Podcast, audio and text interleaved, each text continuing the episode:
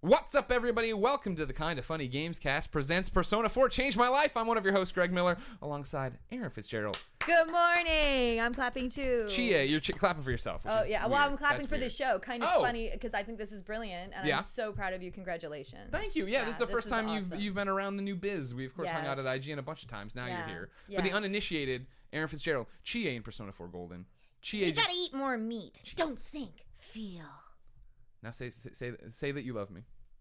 I love you, Greg. Oh my god, it's so good. Whatever. Jeez, don't be so creepy about it. See, and that's why that's why I picked her. Everybody, that's why she was my girl in the game. Y'all. That's because the, the meat, the kicks, tomboyness. Aw. That's what you. Yeah, you missed a lot of kicks in my game though. That was upsetting. I'm so sorry. So I just played it off in my head that I didn't put you in the party because I cared about you so much. oh, I appreciate it. But in reality, you just missed your kicks all the time, and I couldn't deal with that. it's not my fault if you suck playing me. You know, there's nothing for me to do, and it- it's turn based. You just go and I say. ki- Anyways, we're getting off track. uh, this is something new for the best friends there watching. The idea here is that I missed interviewing people. So when cool, fascinating people come to town, I want to try interviewing them in a long form podcast where we just talk about everything and who they are. No topics, no agenda, nothing like that. It's just talking uh, to somebody who's awesome, like Erin Fitzgerald. And I am always happy to talk to someone who's awesome like you. Greg Oh, Miller. come on now. No, no, really. I really enjoy talking with you. Thank you. Yeah, I I really you. do. Yeah. I like you too. Oh, good. I'm glad. Yeah, I All like right. your lady friend too. She's I like your boyfriend out there. Yeah. Yeah. Then they're having a chat. They are too. They're Look having their own It's all- interview. It's one of those things where right. it's rare that like I like people. It's rare that then I like people and Christine likes them. Damn it's rare that they like. Christine and me. It, but it's it's this is the first time ever a guest who we enjoy has brought their significant other who we enjoy who have also brought their dog. So Yes. Portillo has somebody to hang out with. Yes, yes. So we've got matching people for everybody. But you're over here, aren't you, puppy? Yeah. That's Well, 'cause you're Porty's used to it. Porty's got to be on camera. If we don't, if he's not on camera or on the audio, even you, people Porty. people freak out. We'll get Chessie later. so to kick all of this off, Yes. what I want to know is, did Persona change your life? Because I, I I I put that title on this without talking to you. No, I like that. Okay. Because Um, it changed mine. I thought that could be my out, but I'm, it's got to have done something to you. Well, it, I feel like what it's done for me, this may be crazy, is more spiritual than anything else. Mm. Like, I feel what Chie did for me as an actress was she's the first character that I got to do long term. You Mm. know, like I've done characters for cartoon series long term, but there was never any character development really. you Yeah, know what yeah. I mean? Like it's a cartoon cartoon. So like Nazz never really changed except for turning into a cheerleader from Ed, Edd and Eddy, and that pissed me off because I thought for sure he'd make her into a skateboarder, but then he just he, Danny was like, "Mm, let's make her a cheerleader because I need to get through these stories from when I was in school. I'm like, Damn it! that's not character development. Um, This isn't canon. right? But she, I feel actually had a lot over the games, over the anime, everything. She has character development and like the stuff that she was working out. You know, personal development wise, Sure. the stuff that I've been working out, personal development wise, it was a really good match. So now you say that, and what do you mean? You mean like the tomboy trying to deal with love, trying to deal Well, they're always trying to kind of like I might have a little bit of control issues of trying to fix things and make things good for the people that I love. Sure. And and, and I might overcompensate a little in that area of like let's just make everything okay, you know. And and I do have a little bit of that. Um, come here, go away thing. Like, Yeah. yeah, yeah, yeah, I love you, I love you. Don't don't get too close. Kind Interesting. of a thing. Okay. Like I, with my really close people, there is some, you know, the al- always that fear of loss kind of a right? thing, sure, right? sure, sure, sure. So I, I feel like there there's so much badassedness and and her sense of humor is my sense of humor and I was so grateful to you and um and Val for really just letting me be myself and put all of me into Chie and like we were, were I know I I'm- pretty sure I'm allowed to say that we're we're finishing up the Persona dance Oh yeah, yeah, dancing all night. which is so like to me I'm like this could be the last time In- impossible. you never know. You never True, know. sure. But this is where we're, I feel like we're coming now that Persona Five is coming close. Yeah. I'm like, what if they never revisit four again? Like I'm starting to feel like I need to prepare myself. Persona emotionally. Five will come out, and then they'll do another mashup fighting game, dancing game, I whatever, so. where you'll be back. I would love for Chie to make it into Smash Brothers. Like that would be brilliant. But I, don't get- know if you that would ever happen. You know, I, I, it, but that's not crazy. I guess now that like Atlus is owned by Sega, and Sega's Right? already got Sonic and stuff in there. Like You it's not- never know. Crazier things have happened. the sure. World is you just never know but i just because i love like when i as soon as i get in behind the mic and i'm and i i'm her again there's this freedom this relaxation there's this just joy of being her that i just i feel so good to be chie like th- that that is life changing because I've never gotten to get I've never gotten to have the time to fall as deeply in love with the character. And I love all of my characters. Like I love them. But with Chie, it's like a love affair because every time I get to go back and I get to put put her on again, we get it's very intimate to be Chie for me. It's Yeah. very. uh, Is that something that doesn't happen with all of your characters? It does, but it's only for a short period of time. Okay. So it, it's like a it's the difference between dating someone for a week and dating someone for a few years. Gotcha. Yeah, That makes sense. Like you can have you can really have a strong connection with someone for a week, and it could be in a wild, amazing ride with Sure. them for a week.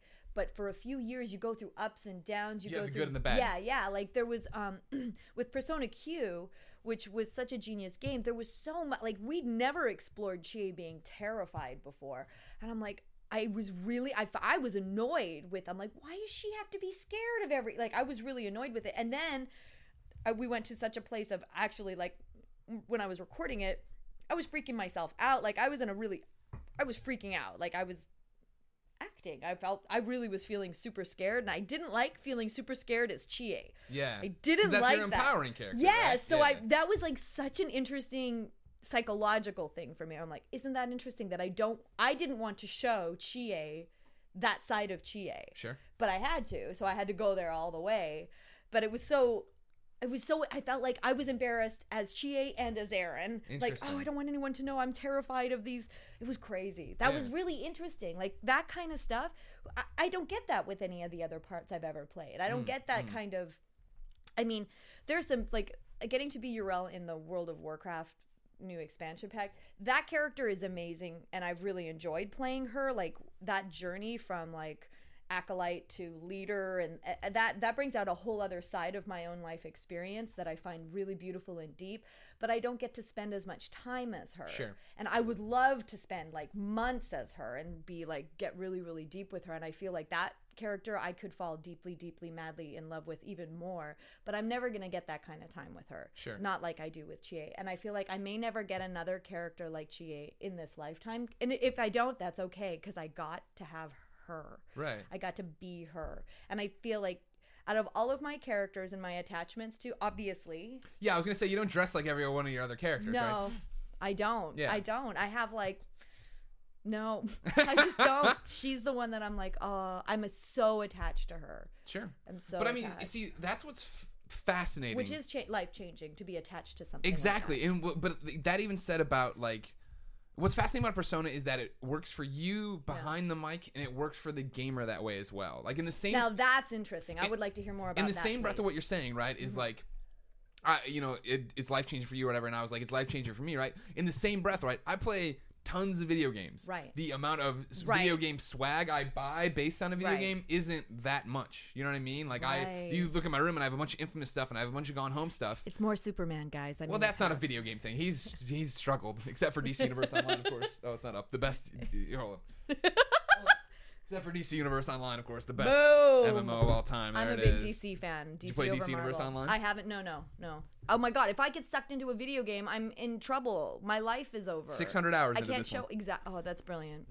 I love um, that that's- you. It's something. That's something you can It's call it. brilliant. But that's the thing is like, not only does it resonate for me to buy all this stuff and talk about it all the time. Yeah. It's the other gamers that it's resonated with, right? Like you. That's amazing it's- to me. You know, I and think you can't predict something like that. You just don't know. no, that's the thing. And I remember. I feel like that's the. it's funny to watch like the differences of it because there was a Colin Moriarty. Of Yes. course, co-founder here of Kind of Yes, Funny. yes. He always kicks around this hashtag Colin was right BS garbage. And it, uh, basically it's that he knows I love him. It's basically that he saw a game first and he told the world it was great and the world didn't believe him or whatever kind of Damn the world! And I remember when I saw Persona 4 Golden for the first time, and I was a big Yeah. Persona 3 fan. Persona Right. 3 is the one that really struck for me, hit it off, and I was like, oh yeah, I'm into this. I like where this is going. Yes. But when I saw Golden, I remember writing about how excited I was, and then being on a game scoop where Damon asked me like what my favorite, what what game I was most anticipating this year was, Right. and everybody's throwing away AAA games or something big, right? And I was like, Yes. I can't wait for Persona 4 Golden. And he was like, that's such a weird pick for you. I didn't expect that. Da da da da. Right. And then when it hit, everyone slowly began to understand. You know what I mean? And now you look out and you see like.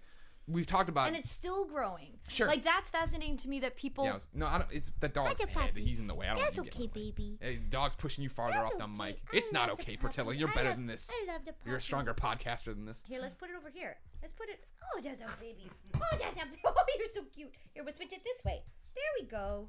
There we go. like, that's not how I wanted it. because like I'm fascinated when people are tweeting me. I just finished Golden for the first Yeah. time, and that still goes on. And I'm always like, I'm so excited for you. Not a day goes by that I don't get somebody tweeting me at, about Persona, and it's because like So number, you know, we're not trying to be jerks about it. We're probably the biggest advocates, or we're the loudest advocates for the Vita. We have the Right. we're the people talking about the Vita with the biggest audience Yes, about the Vita. yes. And when we say that, we say buy Persona, and like Yes. I think Although I do, I did get the Persona Q Nintendo 3DS with Mm. See, the case and my everything. like I, I- got all the Q gear. when I, wa- I saw it and I wanted to buy that one because I needed to upgrade. Yeah. But then we were getting so close to that dual stick one, the other stick Oh, one. And so I yeah. bought. I waited for the new, and now I have I just it. wanted everything Persona Q for the rest of my life, and I wish they would come out with an animated series just for the Q Well, yeah, then you because get more it is jobs. so. No, but it's so cute. It was so cute. Even No, if I, I was, know. I just, oh, I love that animation. Persona. Now here's what's interesting about Persona Q. Okay. Is that I feel like they mismarketed it. Okay. Because me being the Vita, Persona 4, Golden fanboy guy, Right. right? Like when it came out and I was Land with the Shadows, I, and now granted, I try to avoid lots of information on games because I know I'm going to eventually play them. Right. So I don't want to be, you know, bored out of my mind. I didn't realize it was going to be so Persona 4 focused. When I, I got the new DS and that was the first thing I popped in or downloaded and played. Right. And I, I started playing it and I was like, holy shit, like this is just picking up, or not even picking up, it's like a splinter off in the timeline Yes, or whatever. yes. And I was like, this is awesome. Genius. Now, I didn't like the first person dungeon crawling part of it. Okay. Just because. y- but that's not. You're not the first person I've heard that from. the r- problem I think is just the fact that I've played, you know, however long Persona 3 was the first time around on Right. PS2, then on PSP, then Persona 4 a little bit on PS2, then Golden for however many Oh. hours. So like I know what a Persona game should look and feel like, and so to run around in Right. first person, I was like, eh. But like I wanted to keep playing to get to the next story section. Right, I wanted to see what was happening with everybody. You know, to have Kanji Right. back, to have new stories with Chie, to have all these different experiences. Yeah. I was down for it. Right, like that was the weird thing about it. What? So, uh, what is it? I like. I, I- I feel like the writers just nailed it with the different personalities of the characters, and they just nailed it with that identifiable ability. Like everybody has someone that they love within the cast. Yeah. You know, like I find that it's so rare that type of a thing. Well, it's so rare because like you figure what Persona has going for it and what you know JRPGs have going for it when you sit there is the fact that you are investing in knowing and expecting a 100 hour experience, expecting 60 Yes. hours, expecting to get it's it's what I always talk about when I talk about like uh this is a walk, but come we'll get back to where we're going. no problem. I always sit when I talk about Superman, Yeah. I always talk about the best live action Superman in my lifetime and probably of all time is Smallville. And I say Ah. that knowing that there are dozens, if not a hundred episodes of Smallville that are utter trash, that are just worthless, you know, freak of the week. Okay. We needed to get somewhere.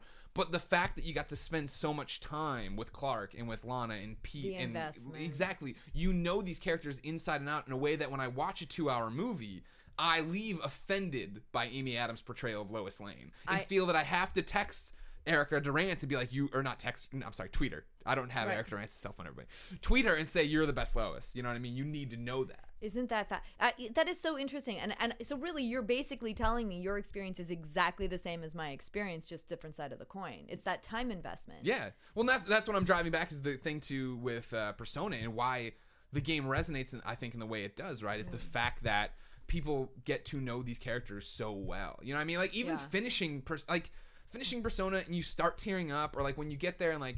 When you've maxed out your social link and Yosuke is talking about like when you first met, you uh, you have like a legitimate. Oh right, when I first met you, you were kind of douchey and I didn't know what was happening, and then You then were kind of douchey, Yosuke. you- You, are just saying. you think back to kanji and you're like, oh right, we thought you were a bully and all these other, and like you Yeah. realize that you've actually learned Come something about these people, and it's like, wow, that's crazy. I just got goosebumps all over my whole body from that. That's kind of amazing. that's what I do to girls. yeah. Uh, no, it's you know, it's just the power of storytelling in games, It and is. and that's what it's so hard to make people understand when I sit here and I or not here, obviously with the best friends they understand, but when I go out and I talk somewhere and I talk about the power of video games and what they can do to you, and people don't understand that because they haven't had Yeah. that connection, right? Well, I mean, like, like there's a title I've been uh, uh, with since the beginning called Hyperdimension Neptunia. I know that one. And when we first started that one, no one thought like I, I feel like we've recorded twelve games. I'm probably over exaggerating, but there's so many games that's come out in that series. Yeah.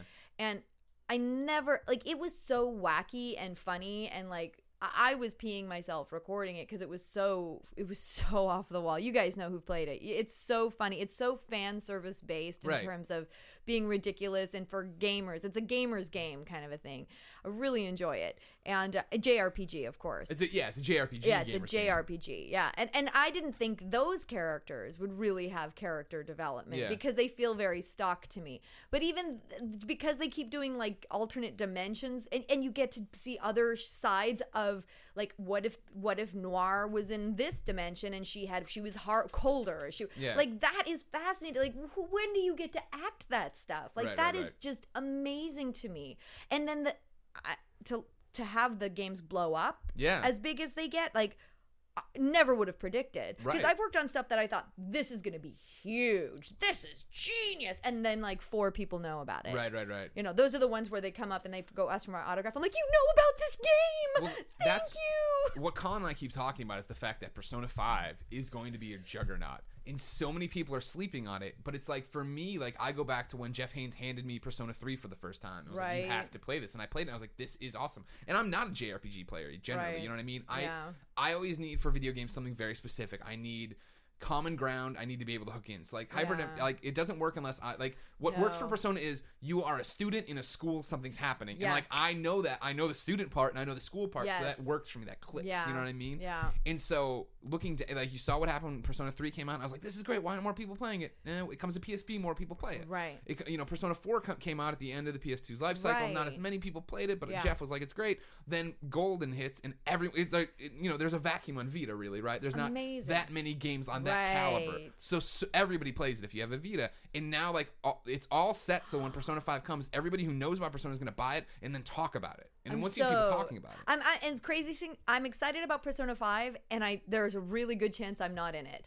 So, Un- incorrect. We're uh, like, well, you guys would have to let Atlus know you would want me to be in it one way or the other. well, for sure do that. What's do is it? Atlus USA? I forget their. Yeah, Twitter. I think it's at Atlus USA. Kevin, find out Atlus's Twitter. We'll, we'll yell at them about this. Well, they they don't know either yet. Like they don't know anything because I, I was talking to someone from Atlus and I'm like, how do I get into P5? Yeah. And she was like, I really don't know anything at this point. I'm like, I, don't you love that you don't know anything and it's only going to be your biggest title ever? It's at Atlus USA. Tweet that you want at Erin Fitzgerald in the game. Kevin will put up Thanks, a little thing here that'll say all this information for you to put.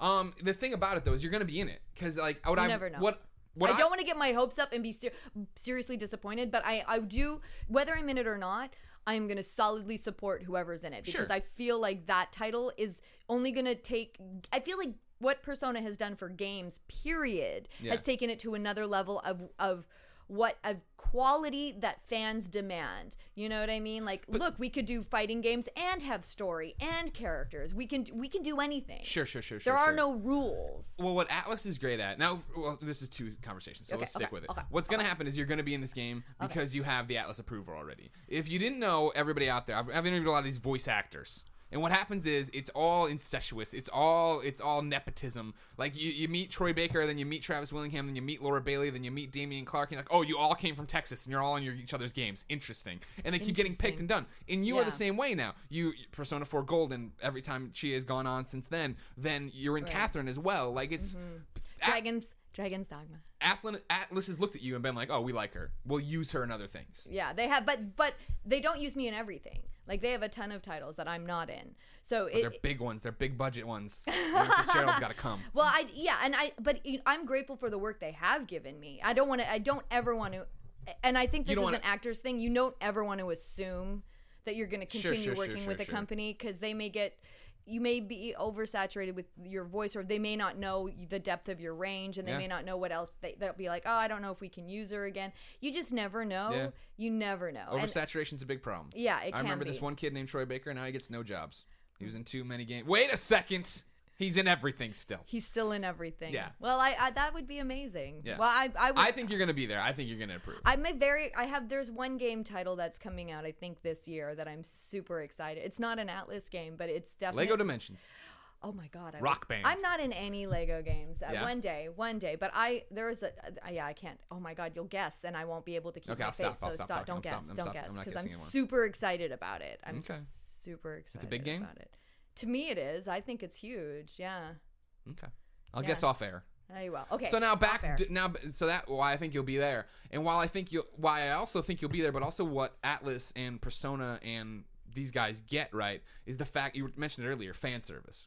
yeah. And the fact that what's amazing about what Atlus does and what Hyper Neptunia does and all Yeah. these different people and games and developers do right, Right. is that they are able to exist in a market right now that is either it's a AAA, it took four years, it's it, you can see the pores on their face, or it's an indie game and it's two guys in their garage. Right, Mm-hmm. Yeah. the middle has fallen out for the most part. Yeah. But what you find is that Atlus in particular is great at targeting their games to their audience and being like, we only need to sell 50, 80,000 copies to be a huge success, right? Yes. And not only that, that, and they're such good people. Too. yeah, oh no, Like, I've never met a mean person. like that's uh, but that that's not that's a rarity to Yeah. have a whole company that's you know because a game it's hard that's a lot of work it's Yeah. a lot of hours and they're such good hardworking put their soul their passion into it people Yeah. because i've worked with companies that not so much where the, it, there's it's a negative energy surrounding that company and i i feel for all of the people who have to work at a company that's negative all the time because that that's got to wear on you i mean some companies are genius at Yeah. making it make helping their their staff grow and some aren't and atlus is one of the stellar ones Yeah. for sure Yeah, and it's just that they know what their audience demands. They know how to hit on it. They know that they can make a game sell not millions of copies. In the, Right. you know, I'm sure they hope they do and everything else, but they And can they make toys and they can do this and they can go. Yeah, exactly. Yeah. Well, yeah. I mean that when you talk about a brand new Persona well game. this is this is available on atlus usa this chie t-shirt like i'm i was super ha- proud of them when they started doing merchandise Yeah. because you know there's been so many fan merch stuff Yeah, which yeah, i which i also su- I, I personally support but that you know i i can't you know atlus can't do that Sure, they can't direct somebody else. Be like, "Hey, No, these guys are using our IP to make money. Go no, give them right. some money. Like, wouldn't that be great if we had some money to make our next game? yeah. you know, these voice actors aren't cheap. yeah, exactly. So, we've talked about it's changed everything. Was for Chie, did you feel the bond with the character as soon as you read the first script, or did it come? Uh, the day I walked in, and I think I've told you might have heard this before. If, I apologize if you have. Um, I, I didn't audition for Chie.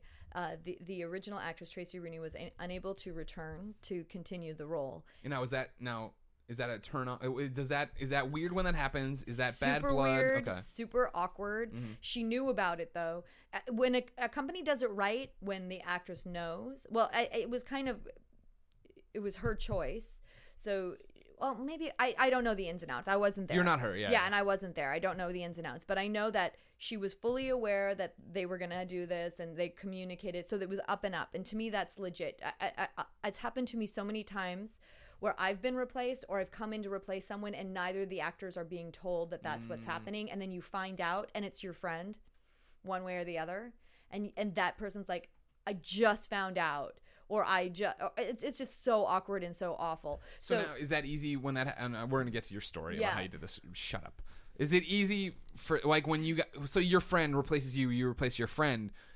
Is it easy? I mean, it's obviously hard and awkward to talk to him, but there's no. You guys don't take it personally, right? You know, it's a company that did this. we are very I am so much better now. As soon as I get an inkling that I'm replacing someone, I text them immediately if it's someone I know. Gotcha. I say, just so you know, I'm being brought in for this. Are you aware? Mm, Has the company told you that you were being recast? I would say 80% of the time the person doesn't know.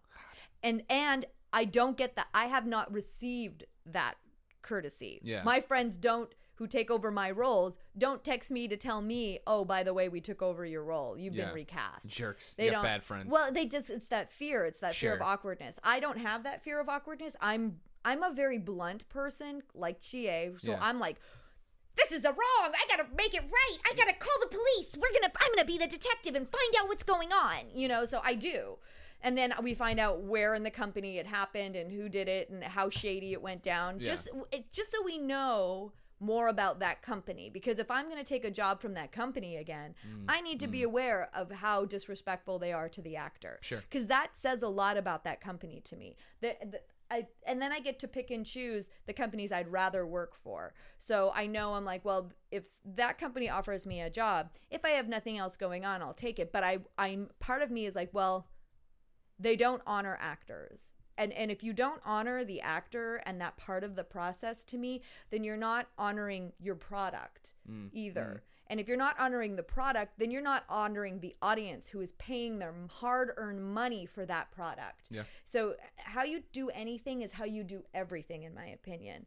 You know what I mean? Like, from, from, somebody who makes you your coffee in the morning how you treat that person how you treat a puppy how, is how you treat the universe Yeah. and and I, it really I'm I'm really getting to that point in my career where I'm at that place where I, I don't want to work with people who aren't in love with this job who aren't in love with working with each other you know what I Yeah, mean? no, totally. I'm- That makes I, sense. I love that. So when Trace, when I found out that I went in and and it was I that was the first thing I asked. They're like, you're you're replacing another actress. This is the situation. She's unable to come and, and continue it. And Val Arem, who also is Naoto, she looked. Yeah, hello, Val at Val. Uh, Val 2000 or Val arm 2000, I think is her Twitter, um, something like that. I don't Sure. know. Um, she Just, it's Google. yeah, Is it hard? She directs the games. She's the voice director as well, And she's Naoto and she's Naoto Damn. Yeah, she's amazing. Okay. So she brought me in cold without knowing anything about the character because she's known me long enough to know my personality and she's like she turned to you the producer exec producer he and said i i know chie.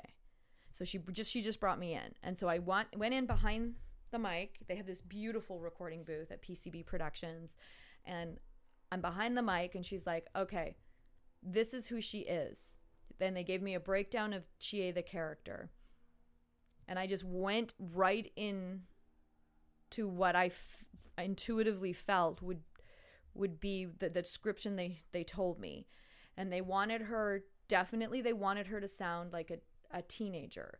That was one of the things they wanted to adjust from the previous Chie. So I was directed to sound like a teenager um, because they didn't want me to try and imitate Tracy. They wanted me to have my own sound and be my own chie and and so to do that you was like let's have you sound like a teenager you know and Yeah, granted, she's not necessarily like I could. I could do a teenager that sounds like an actual teenager. That's not a problem. Like, not all teenagers have a cutesy voice, but she kind of, she just does. So shut up, right? Like, this is how she talks. Some people talk like this. and i know because i saw a woman this weekend who was in her 50s And she had a voice very similar to Chie's. and I'm like, oh my God, it's real. that's a real thing people have voices so i really i loved you totally gave the thumbs up right away. Like it wasn't even an i, I went right into recording golden. Like boom Wow. done. Let's record this. This is exactly what we want. And the more i would the more I, she was she's a visceral character. So i like i have i take the layers off. I don't have my shoes on because i'm very physical as chie because i'm always ah! and and not just the battle stuff like she's just really excited about everything, you know? Oh my god, Yosuke, you're so embarrassing. you know she's just very Yeah. chie Yeah. she's very chie There's energy in Yes. everything she does. There's a lot of energy. Yes, Yeah. she's so energetic and and it's so effortless for that energy to flow through me to be her. Uh, I, I have so much fun being her. I just she fires me up for the day. When I'm done, I'm not even tired. I'm like I could keep being Chie all day, and I can't say that for all my characters. you know.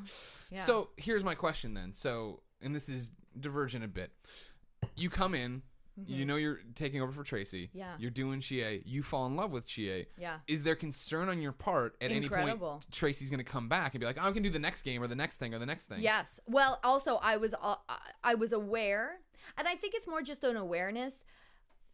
As much as I was falling in love with Chie, I was aware this could go away at any time based on fan reaction. Ah. And I did not expect it to be a positive fan reaction. I assumed I was going to get crapped on because I knew my Chie was not Tracy's Chie. So anybody who fell in love with Tracy's Chie and went through that experience with her in P4 Yeah. and really connected with that version of Chie, I knew those people were never going to be my fans. And I was okay with that because I loved her. It Sure. really became that place of like, I had to get to a place within myself of, I don't care what anybody else thinks. I love this character. I love her. So even if everybody hates her, I know I did something for me that made me happy and I love her. And so that that kind of like which is what I think we're supposed to do with ourselves, right? Right, In real yeah, yeah, life. yeah. It's like I don't care what anybody else thinks. I'm doing the best version of me I can give and if other people don't like it, I have to let that go because I'm proud of myself and I'm proud of what I do and I'm proud of the kindnesses that I choose to show and I, I'm always trying to be a better version of me.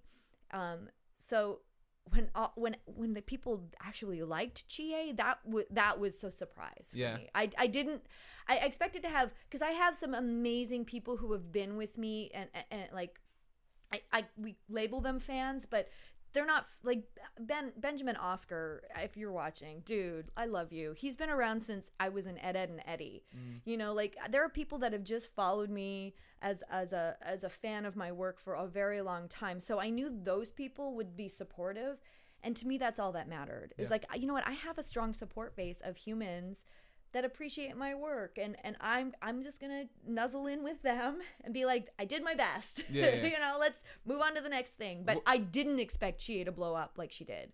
Not my Chie. Yeah, yeah, yeah. Not a clue. Like how Did you? See, was there a negative No. reaction? Was there people who came at you and like, ah, because I've never seen it personally, but it's also one of those things that Oh, it's there. Golden's But given not- so many new people this Yes. game. But it, it's the people who loved Tracey and they they they're never they were never mean towards me. They'll be like I'm I just preferred Tracey. Oh, sure. That doesn't like the, everybody was so respectful about it and I'm respectful about it. I'm like I don't ex- if you're a Tracey Rooney fan then you should be a Tracey Rooney fan. She deserves her following and her Chie, and that needs to be recognized for anybody who played P4 and, you know, fell in love with that. I think that's brilliant. And I think there's enough room and space in the universe Right. to hold both realities. Well, that's the best part of like yeah. real criticism, right? I love it when somebody tweets at you and like, "You suck on this podcast," and I hate you. Right. You're like, "Oh, man, I can't take criticism on." it." It's like, well, that well, that was an attack. You're totally welcome to say, Right. "I love the new podcast Beyond more than I did this because of X, Y, and Z." And it's like, great, I'm glad you're enjoying the content. I'm not personally offended by that. Right. It's when you're like, "Oh, these guys are awesome. And you sucked," and it's like, well, wait a second. That's not really a criticism. Yeah. That's just being a dick. Yeah, exactly, Yeah. exactly. Yeah. So now, you- you said something interesting there about you don't what do you, you don't know what to call the fans, like your close knit group, Yeah. like, right? Th- there- There's there's a certain group of people like Mark who who came to, when I came to IGN. Mark And like I don't know, I can't remember. I don't think we, maybe we talked about it on Up at Noon briefly, but like this know. was one of the most special moments I've ever had with somebody who I brought to interview because I Mark, was you get a shout out. I always talk about it on my show in this show and kind of funny, right? And I Okay. and I, I noticed when I was doing interviews when we broke away, like with real people, like at real sites, like Right, were right. recording, like this is interesting. That if you didn't know our content, it sounded like bullshit when I said we call our fans best friends. If you watch this content, if you listen to our shows, you're a best friend. I love that. And I and if you, And I know what you're talking you about. You get it I and they get it. and it's Yeah. anybody listening to this gets it because like you're in the room with us for hours on end Yeah. you know everything that you know Portillo you know Christine you know what's happening in my life and although I don't necessarily know that about you Right. when you interact with me and you meet me at an event when you it's the same thing so many kids write in that they've got cancer they're depressed this that can I have it and I try to give them everything I can because I do love these people Yeah. and like when I met you and you were hit- we're hitting it off, I'm like, oh, she's a great voice actress. She gets what's happening, blah blah. And we came down that elevator, and the doors open, and we were walking to lunch, and there were uh, Greg Atlas was already there, and a bunch of other up at noon people were lined up. So many awesome people had already lined up to come see You it. stopped in your tracks, and you saw Mark, Yeah. and you you were like, baby, and you ran over and you hugged him, and you talked to him, and like you had this incredibly heartwarming, genuine human moment where you're hugging this guy, and then you explained a little bit there, and then we left more. You're like, I've never met him before. Like I know him through the internet. He Yay, follows my work. He does all this stuff, and that was our first time meeting. In person. And And, that- I only recognize him because of his picture on social media. So stop being an egg on Twitter. So I, I, hate that crap. yeah, yeah. I would have never like he and he, Mark. You were so sweet. You were just you were so respectful, and you were sitting and you were waiting, and your head was down, and you saw me, and you didn't you didn't say, "Hey, Erin, it's me, Mark." You just you were just like, "Oh, there's Erin. I'm just gonna sit here and." Like I, I don't even know, and I I looked at you, and then I looked away, and then I went, I'm like, I know that face. And I'm like, Mark. And he had tweeted me that he was going to come. Yeah. So I knew he was going to come. Sure. But to get to see him, and after years, like Mark and I have been communicating for years on the interwebs Yeah. over all of my uh, roles and parts and stuff. Like he's been such a huge supporter of me, which has helped me in my career because with the support, I have the courage to go boldly into new auditions for parts that might part of me is like you're not good enough you don't have the talent you're never going to book something like that but it's the it's the support of the fans that go well may, maybe i could maybe i could and i think that's how i ended up booking Yrel in world of warcraft Mm. was because i felt that because of Chie, I've got this huge group of supportive people saying, You can do anything. Right. I'm like, I can?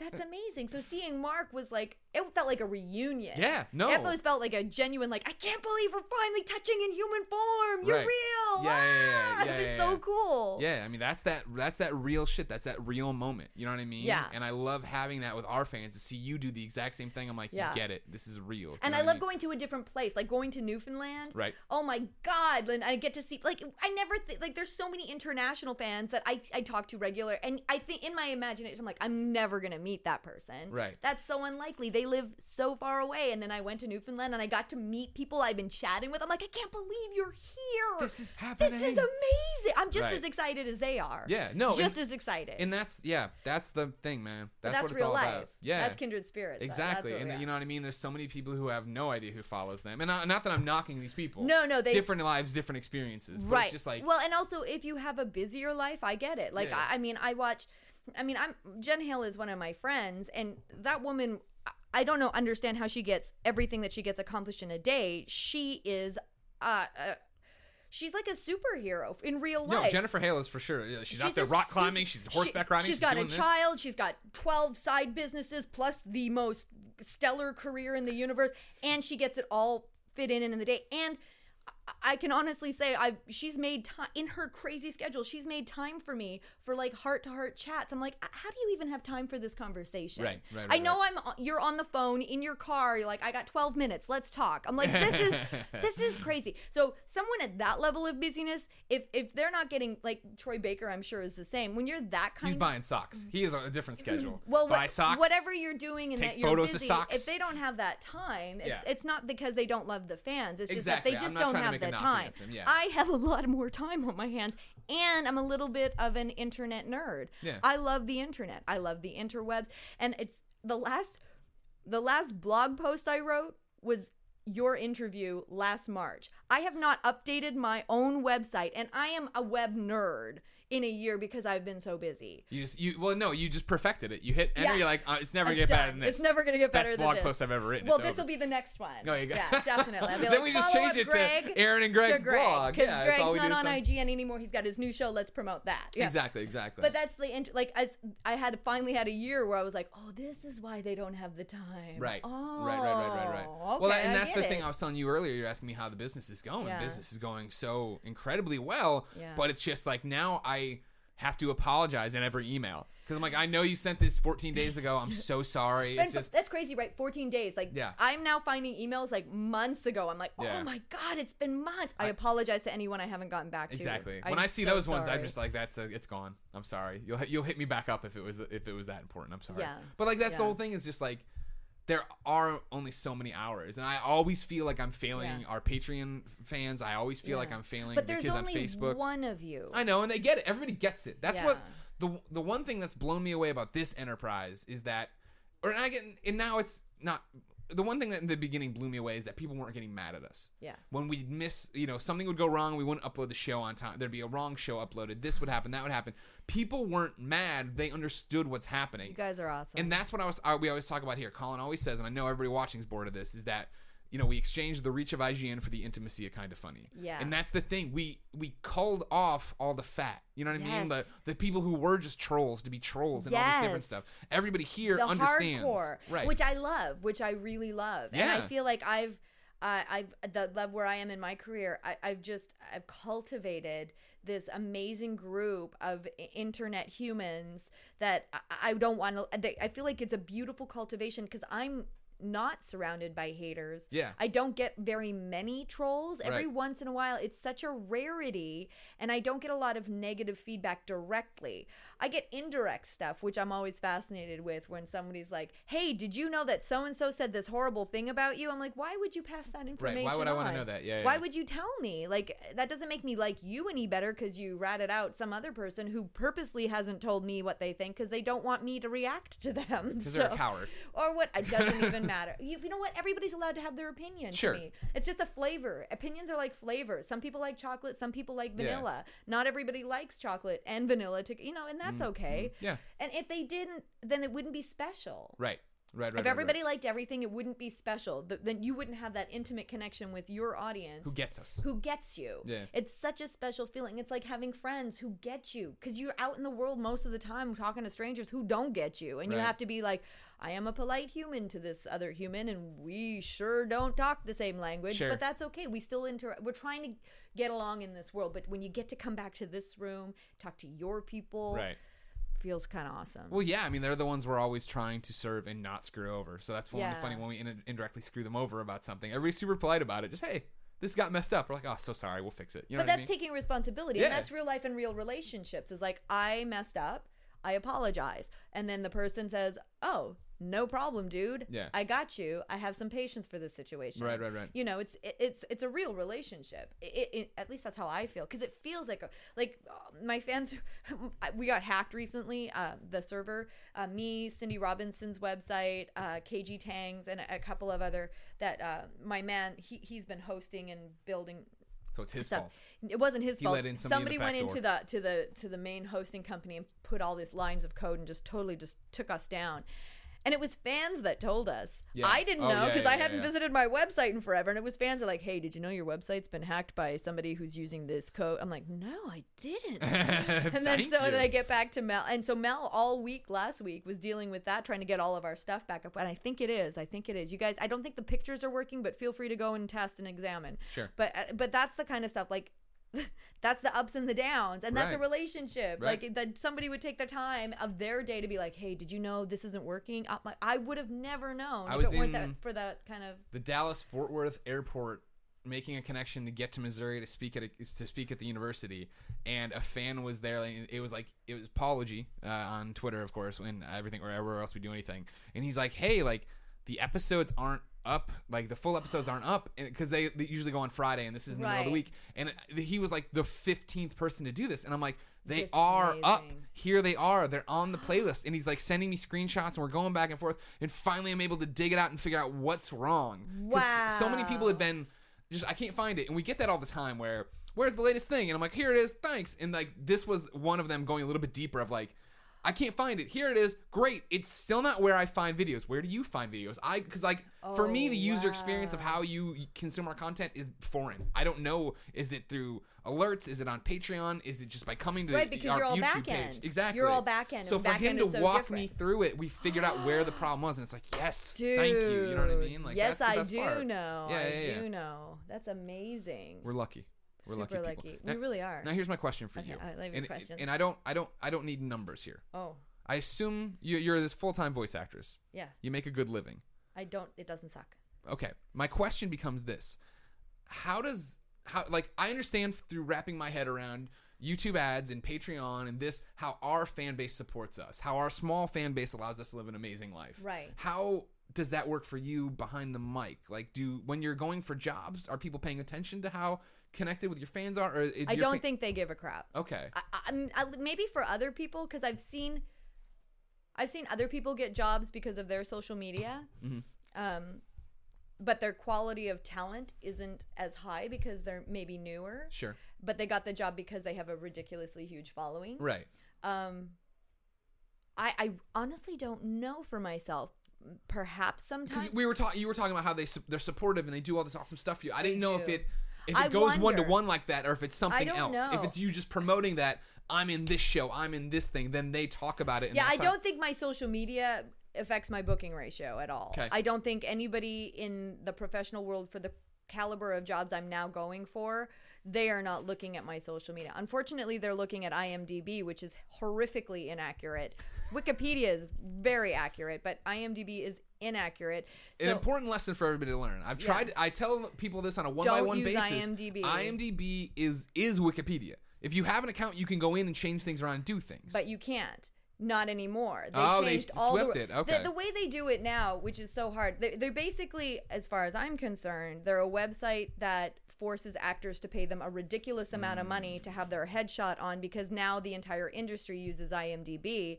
But like say um as a voiceover actor, you don't get the name of your episodes, you don't get the you don't get all of the specifics Sure. because you're in you're out. To post it on IMDb, you have to know exactly the number and name of the episode. You ha- there's so much information that you have to have that you don't have as the actor that you only have as the producer, and the producers aren't putting everything on Sure, IMDb. sure. There's some stuff on my IMDb that isn't me. I'm like, who put that? Isn't me. There have been I, there's IMDb's of like five different Erin Fitzgeralds, all my credits, but they're on a different Erin Fitzgerald account. They're all spread out. It's crazy messy. There are uh, there are I am credited for every episode of a series because someone was too lazy to find out someone I don't know. Someone was too lazy to find out which exact episode I was in that series, which I wouldn't have a clue what Sure. episode it was because they never tell me. They never tell you. So then, in the industry for casting agent stuff, how much are they looking at that, or is it what I was talking about? lot. It, it still is. It's not just word of mouth. And No, it's a lot. Like they're looking at your credits through that, which frustrates me because I'm like, that's not accurate. Yeah. And the dates aren't accurate because it's date of release, but not the date I worked it. Like some something that just released over here, and they have the Japanese release date instead of the American release date, which Mm. Yeah, looks yeah. like it's a credit from five years ago. So it might look like, oh, in 2013 she only did five jobs, but I did. 27 or Gotcha. something you know what i mean yeah, like yeah, I it's you, it- that kind of and and they have the wrong birth date and they won't take that birth date down like every actor they put all these birth dates on without any verification and people can't get them taken off Mm. where i'm like we have no control imdb does not give us permission to go in and do anything and i've called and harassed and and, and there's somebody who's got a lawsuit against them and still Harass nothing. sounds like you're TPing their house. hey, change my. there was a point where I would have. I was so frustrated and so angry, but that's why I don't have a photo on mine anymore because they were getting like over a hundred dollars from me every year just to have a picture, just to have a picture. Well, that's no good. Well, I feel like that's that's a little bit of a ripoff. No, I, I'm It's a shakedown site to me. sure. Right, right, right. So I'm you like, have to have go this to to- Wikipedia to, to support your actors because you can always take what's on IMDb and put it on Wikipedia, and I can I can go over my Wikipedia in a glance and edit it. Well, the thing about Wikipedia, if something course, is wrong, I can fix it. you have your close knit community that'll be out there doing that for you. They are actually. Right. Um, I I really don't. And honestly, my that's why I think my Wikipedia is so accurate is because you guys are so good at keeping that stuff up to date, and I thank you, thank you, thank you for that. It's only every once in a while that somebody thinks I'm the voice of something. I'm like, yeah, that wasn't me. no, not me at all. Not me at all. Not me at all. No. Uh, I put on Twitter, of course, as I often do. Oh, I should have. well, I I, guess- didn't bring my phone in. I because I don't want you on your phone. You don't Oh. get to. I get to go on my phone. Oh, okay. People had questions for you. okay. Oh, okay. Oh, I have questions. I was logged into the I'm kind of taking off my. Chie jacket. It's getting hot in here. I'm Sorry. a little warm. Your your man out there is loud. We had to shut the door. That's what did. did it. We did. So you can blame him. I don't want to be blamed. It's because I have a man who has good conversation. He does. He knows what's up. Uh, He's Yeah. out there. He's entertaining Christine. Like he's he's like you said. He's he's he's Yeah. bubbly. He's like you. He's the he's a loud man like you. Yeah. Well, you're a loud woman. You Yeah, I'm what a I'm loud I'm Loud. definitely Everybody's loud. Yeah. Um. So here's what speaking about what we're talking about here. Okay. Uh, Brian Artist Jackson tweets and says it might be in. Hold on, it was double. With the importance of voice acting in Mm. video games increasing, do you feel your role in it might be in danger with celebrities coming in to do voices, a la Kiefer Sutherland? Sutherland. Um, that's always. This is the thing. As an actor, you there's way too much fear that we could live in on a constant basis. Um, as a female actress, and I'm I don't like to use the term voice acting because I don't it's offensive, voice right? act. To me, I'm like eh, voice acting is that's like if I was an impressionist, maybe that would be. But, but for me, I'm actually I'm an actor. You know, I, I I could be a I don't mind the term voice artist for some reason because I feel like that's I have this vocal ability from my vocal cords that I inherited from my father that I have no control over, which is why I can go from really really high to really really low and I can do accents and all that crap. I got it from my dad. But the whole, you know, wait, It's yeah. already different. yeah yeah the, the whole the, the whole um celebrity thing i kind of feel like we speak for ourselves because the television celebrities and it they get hired usually by producers who just want to say that they worked with so and so and that work goes out and then that actor either finds out very quickly that they're a good actor using their voice you know just voice only or they're a bad actor. Because what the, the performance if you're on camera it's very different from behind the mic. From behind the mic it's a lot more theater like because you're you get to be a little bit bigger because you're you're using on camera you're using your eyes. Everyone always says if you're doing on camera it's all the acting happens here which is why meryl streep is a genius. Like she has the ability to give you everything in the universe just right here all right here. Bette davis whole career all right here. That's where the acting happens. So we're when we're on camera i mean off camera it's our whole body. It's the it's a theater performance. We're performing with our whole body because we're getting across all sorts of stuff for an audience that may not be able to see us because you know in theater they could be you know Play to the- nosebleed seats to the to back the of the house. You're paying to playing to the back of the house. So it's the kind of the same thing. So it's only the voice that is heard in the performance. And if you don't have a strong theater or comedic background, because I find that stand-up comedians and singers have already have that kind of natural ability, Right. then y- what happens is someone's acting performance if they're acting from their eyes it doesn't translate through the sound of their voice. So they're they're giving you this performance behind a microphone mm. which doesn't work all the time.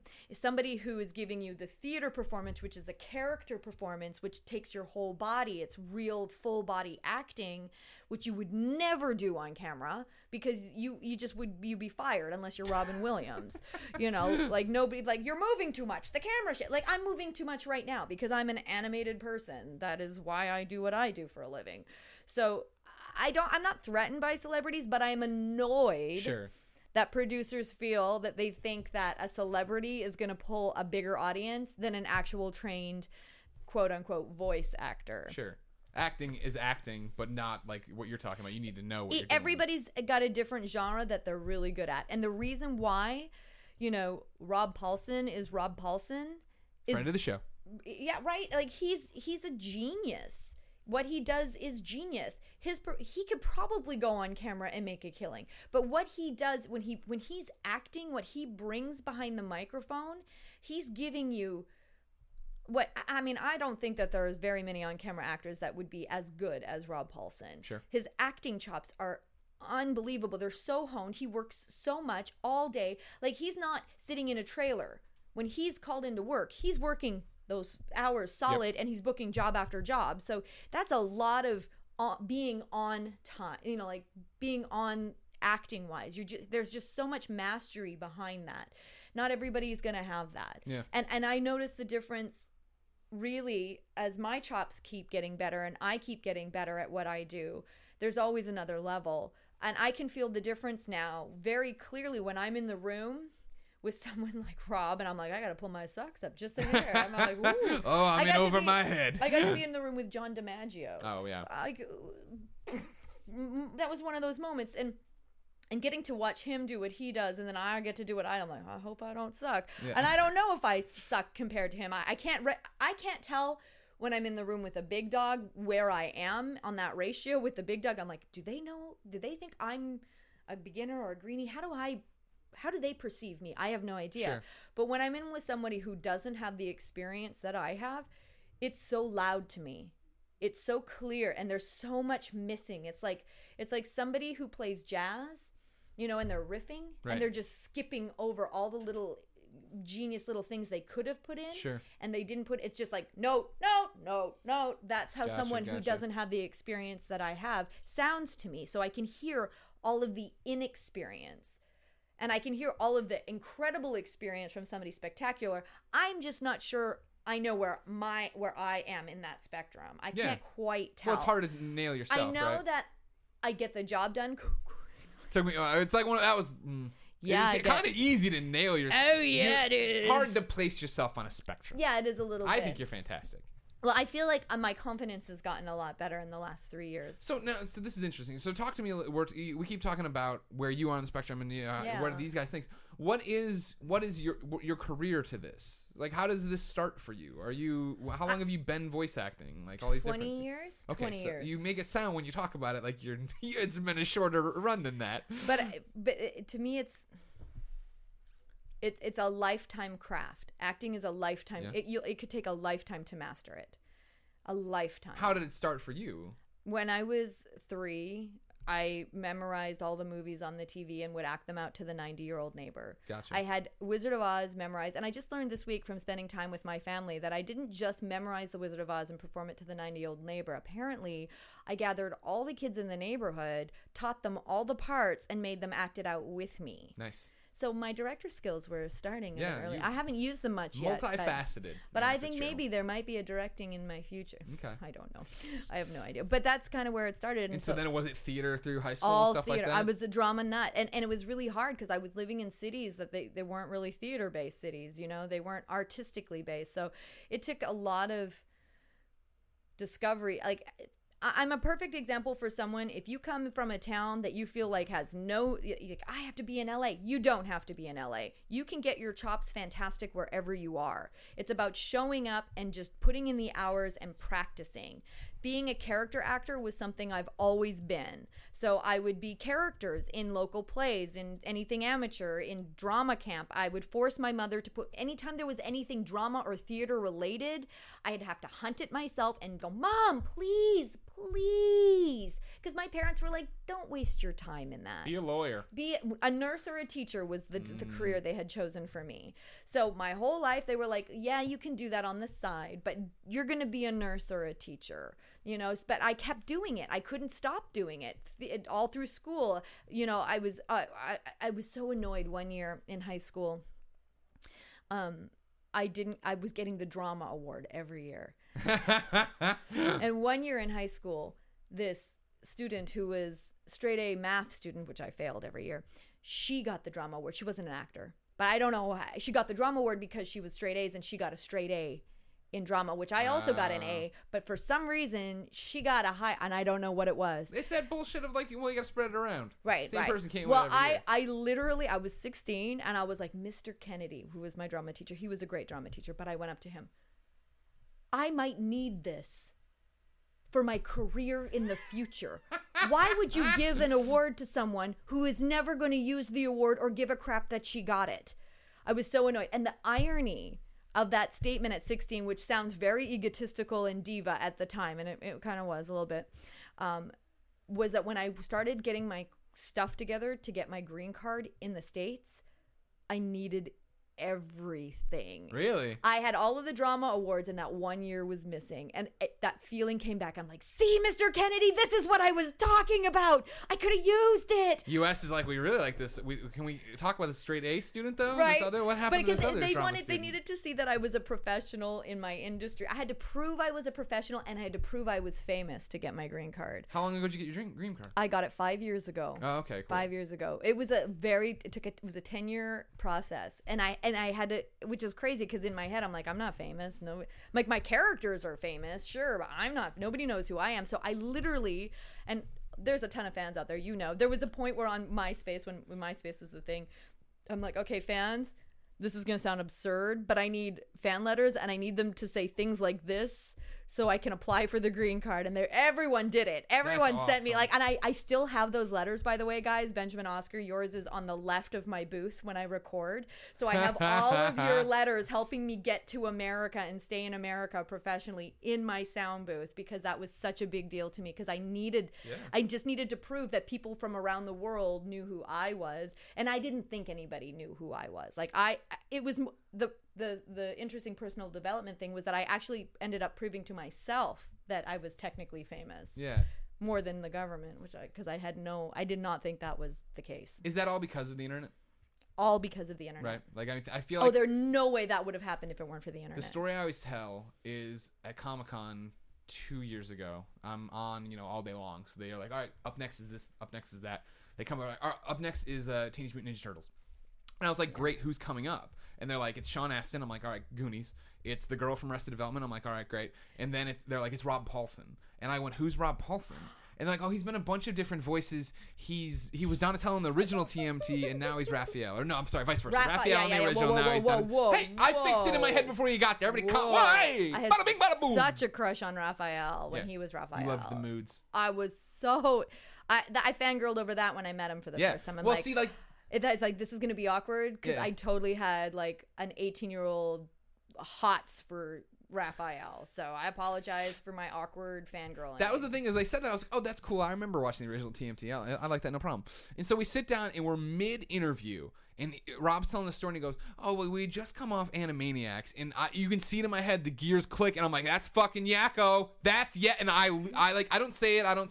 It was like a dual interview. I so love that you didn't know. I, and it was just like, Oh, holy honey. Oh, shit. sorry. You know what I Oh. mean? Just because you take, Sorry. I, I think. It's so e- it sounds so simple now because now you find anybody you like on the internet and you follow them and you understand who But they are and all those the different internet. things. But like you know, like to think back to like when I'm watching cartoons and it never dawns on me because I don't want to. You always hear from voice actors, right? Like Yeah. Troy will tell stories of watching cartoons and seeing the same names over and over again. Like I got to be one of these people. Yeah. And for me, by that point, I'm already tuned out. I'm a kid. I'm, I'm not thinking about. I did. I thought did the it. characters were real. I never occurred to me that Yeah. even though I was an actor growing up the whole time, it never occurred to me that there were actors playing those cartoon characters. Right, right. I loved their voices, and there were certain humans that I was so in love with their voice that if I heard it as another character, I would Sure. watch just for that sound. There was a, it's like a vibration in that sound that I my heart just opened up, and I was like, I, I love, Yeah. love you. Yeah, yeah, yeah. Don't know who you are. Love, and I'm so excited. Like Cam Clarke finally is on social media, and he's the original Leonardo. Yeah. And he was uh, Die Fledermaus in The Tick when I was a huge The Tick fan, and so the first time I worked with him, I was just the whole time. You're the Tick. Yeah, yeah, yeah. the Right, right, right, right. That's so weird. you? It's- it's just- Tick. And now he's on social media.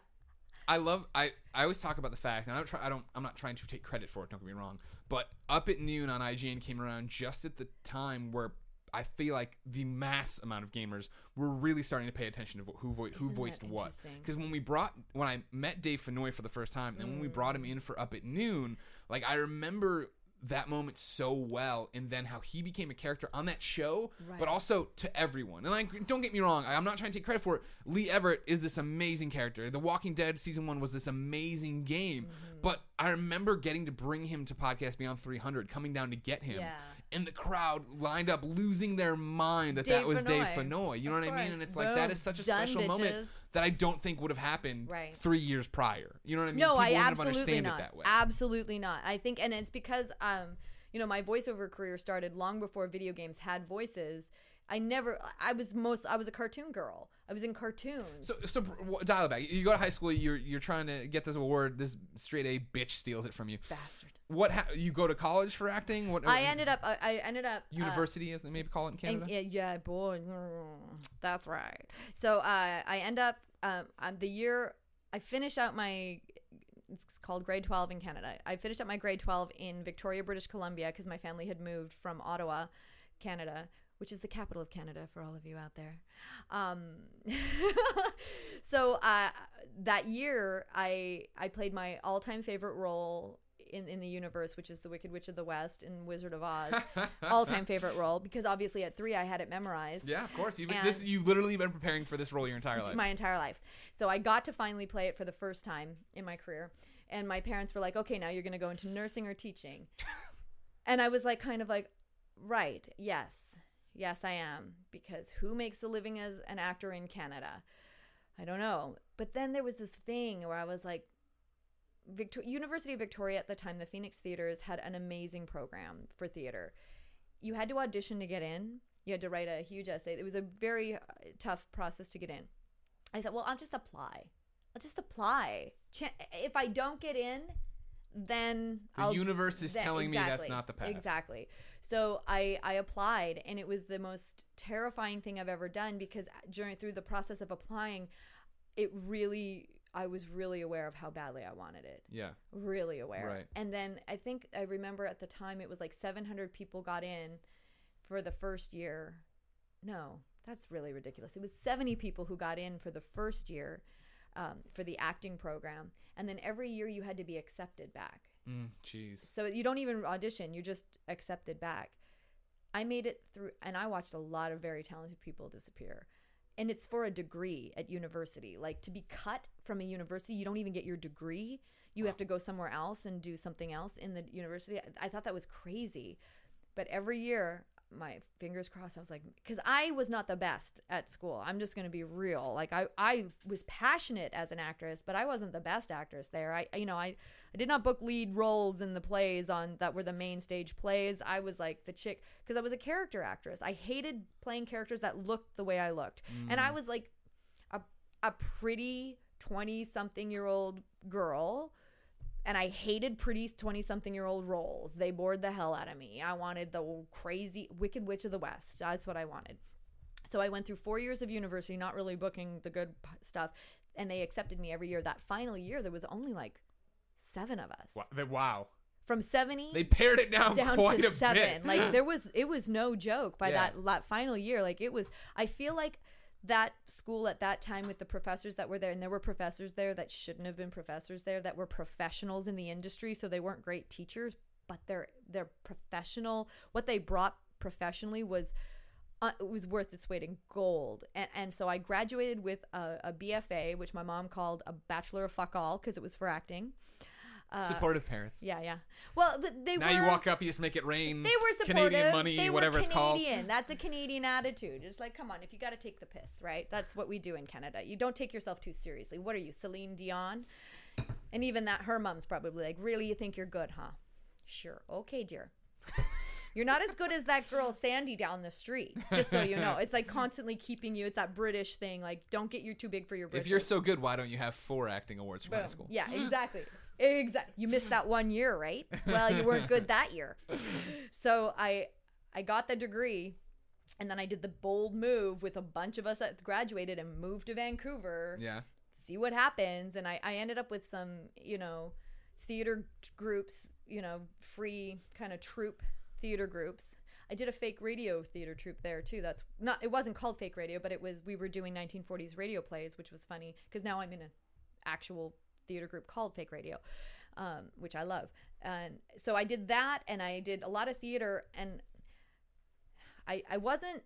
I never really was attracted to television, but I knew there was money in television. yeah. So I started the whole, you know, get the headshots, get everything, and because I, I, my my confidence was shit because I never booked anything big on main stage from university. Sure. So I didn't think I was the best. I thought I was kind of like at the bottom of the rung, but I made it to the four, the, the last year, so I knew I didn't suck completely. Right. So it was So like there's something here. it was like there might be something and so i hid out in stage management for a while because the university had trained me like in case you don't book work you can still work in theater so i had stage management skills and so i started working as an assistant stage manager at some of the theaters and um, one of the guys who went to university with me and he was the tech genius named sparky lawrence. Sparky i love you.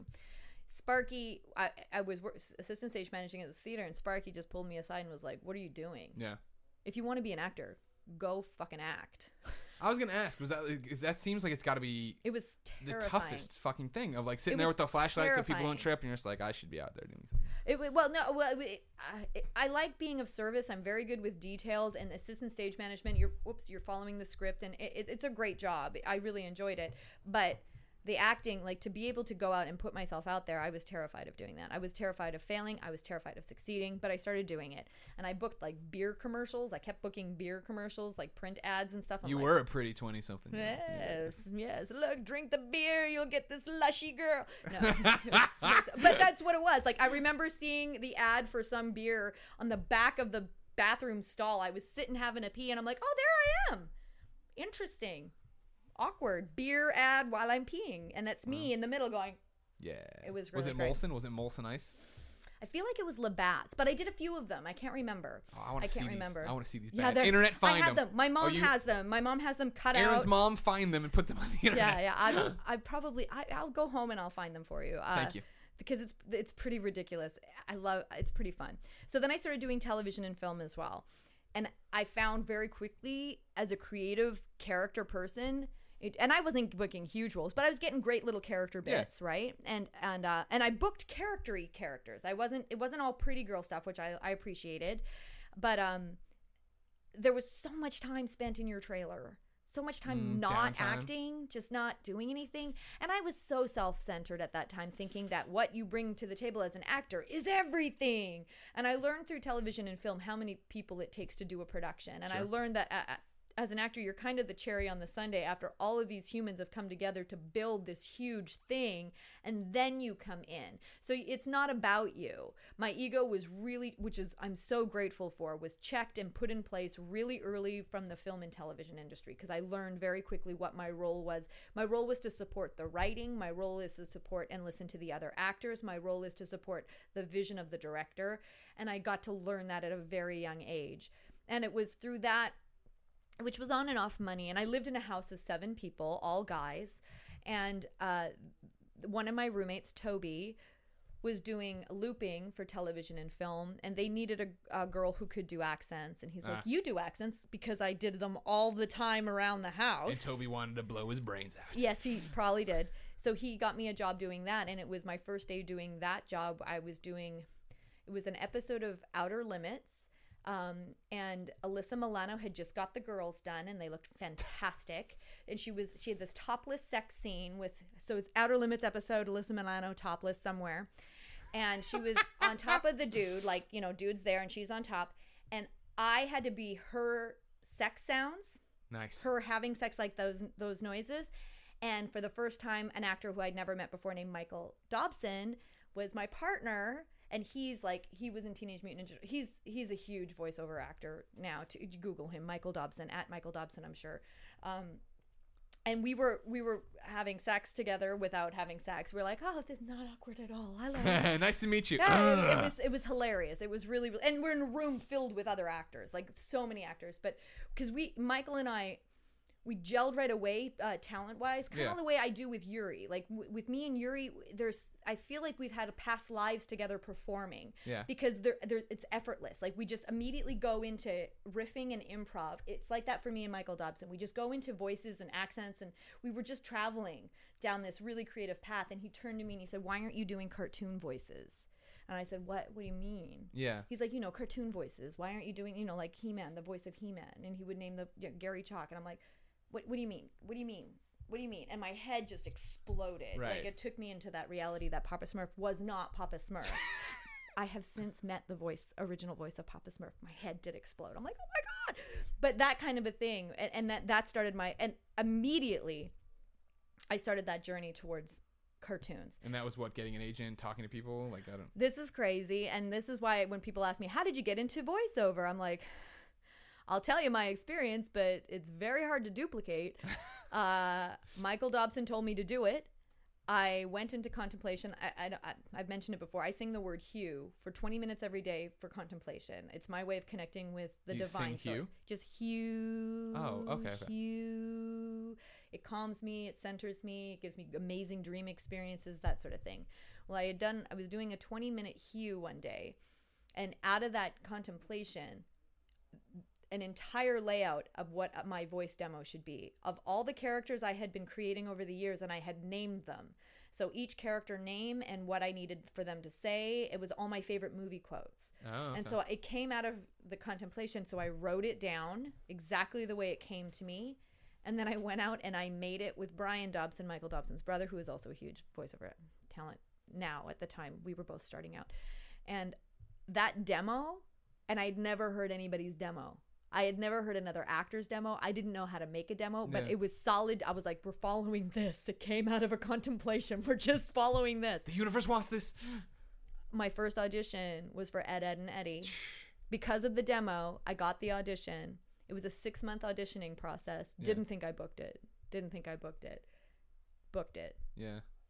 Didn't know. It was for a new channel called Cartoon Network. Nobody had ever heard of it. It hadn't existed. Did Ed, Edd, and Eddy for years. Didn't know how famous it was until we got to the States because it didn't play in Canada. Oh, so none of the cast That's knew it was. Fa- we just like another year, really? Where is this playing? Who's watching it? You know, now they know. Now with social media, they all Sure, know. sure. But they didn't know for years. I kept coming back to record. I'm like, you guys, you have so many fans in the States. I'm the only person on social media. Please get on social media. Please talk to the fans. And now they all are. Yeah. Yeah. Now they all are. But that was my first job. Wow. That I feel like the universe was like everything in my life was in preparation for this job.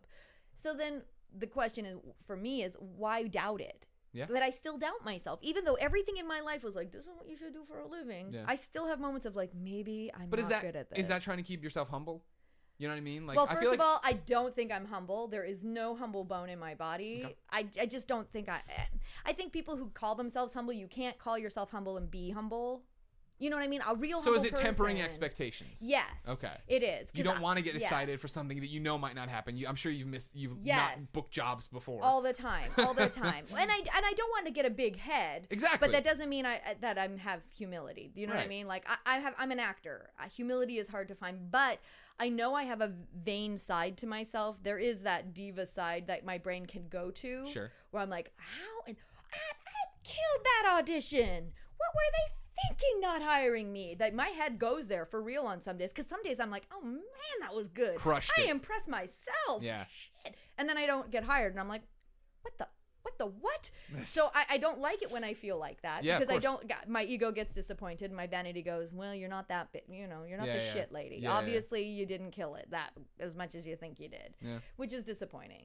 But I also don't know what really happened. I don't know if they actually heard my audition. Eh, Like still in Los Angeles, I work a ton in, in voiceover, but there's a ton of casting directors who don't know who I am, so they don't listen to my auditions because my name means nothing to them. Right. So they listen to the names that they know. Because you're going to get 1,500 auditions digitally. You're going to listen to the ones you know. You're Yeah. not going to, you'll get all these submissions, and they don't have time to listen to everything. Every once in a while, there's somebody who listens to everything. And I got a job recently on something I don't I don't think I can really talk about. It's a cartoon, but it, it's I'm so excited about it because they took the time to listen, but That's they awesome. didn't know who I was. Yeah. But that's the way the business is. It's ju- and you're a female too. So what Troy Baker is able to book as a male is 20 times the amount that I will have the opportunity to book as a female. And that's just because more male playable there's- characters, more There's and more men in cartoons, more men in video Really? Okay. games, just more male characters. Period.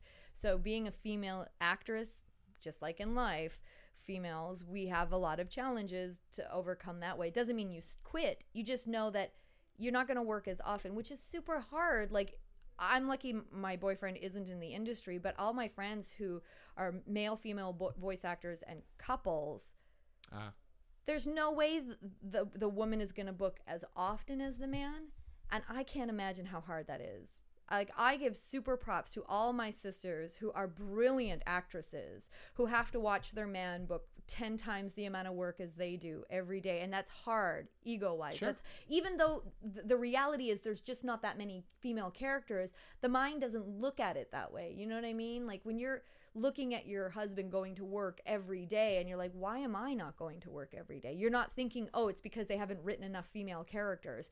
You're thinking i'm not good enough i'm not as good as him that's what where our head goes we don't we don't think of the actual reality of honey there's only one female character in that entire superhero group in that ensemble. Yeah, and they yeah. hired vanessa marshall you know what i mean which who i love by the way she's so talented Do you see, and you know, you said you've been voice acting 20 years. Do Mm-hmm. you see that getting better, or is that just the status quo because cartoons are aimed at little i boys? think because of jrpgs that's getting better yeah. I really do. This character I did in WoW, Mhm. she wouldn't exist if it weren't for the fans. The fans demanded her, demanded her. I just am blessed enough to have gotten to voice her, Yeah. but the fans demanded a character like her. So I do think that the landscape is shifting and changing. I'm super excited to see what the future holds. I feel like possibly i don't think we'll ever match because I, it's just the way the universe is i don't I, i'm not i'm not an idealist that that there's going to be you know equality because I, I feel like the this planet this world this physical universe is all about learning through challenges so equality wouldn't have any challenges. Right. through inequality we are we learn patience we learn tolerance we learn forgiveness we learn to let go we learn not to take things personally. So i, I don't think that's ever going to balance out. Like i'm in this physical form of a female in this lifetime for me because i need to learn the lessons that come with it. Yeah. yeah Interesting. Hmm. So here's a question. I, Mm-hmm. and before I, I had another I had a, the kids comment that would have been a great transition, but I want to stick with what I do because this is my show. I can do whatever I want. You can do whatever you want. So you're talking about Ray. equality and this, that, and the other. Do you feel? And this is a weird question. I don't want to be loaded. Do you feel there needs to be equality? A more? Uh, does there need to be more of a mindset to make these female characters? Because this is, you know, I'm, I'm I sure. think it's supply and demand. I Yeah. feel like because of the amount of female gamers out there, that yeah, there needs to be more of it. I think that we need to be re- represented more. Um, for the for that experience, but there's not enough females creating the games yet. Although I, I, I was so excited to work with a female director and female writer on Right. WoW, and that that was a big deal. And I could feel it felt like a momentous occasion. Where Sure. like, we were literally in the room. It's like let's just stop.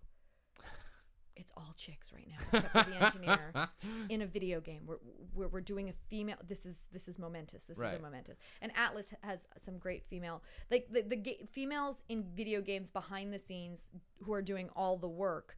Um, it's getting those numbers are getting higher, and because those numbers are getting higher, I know the, that the universe will change. Right. Um, and if, so I'm not, I can't be mad at the way things are because guys are going to do what guys know for guys' universe. It's not up to men to represent women. That doesn't make any sense to me. It's just like, it's not like, it's not up to Canadians to represent Americans. It's not up to Indians to represent Brits. Sure. You know, y- who you are and where you come from, it's up to you to represent yourself. If you feel you're not being represented in the media, then you need to get into the media and change things. Exactly. You got to do it yourself. You can put up your own shows, represent yourselves, you know? So the fact that more women are are buckling down and being like I love like I love Christina Applegate's character in Ron Burgundy. Yeah. You know, when she's walking through and they're all like, "Nice ass." And she's like, I've done this before, I'll do it again. She just has to suck it up. It's a man's world and you got to play. That's what we're doing in video games as women. It's a man's world. We're coming in. They're not going to like it. They're going to stuff's going to go down.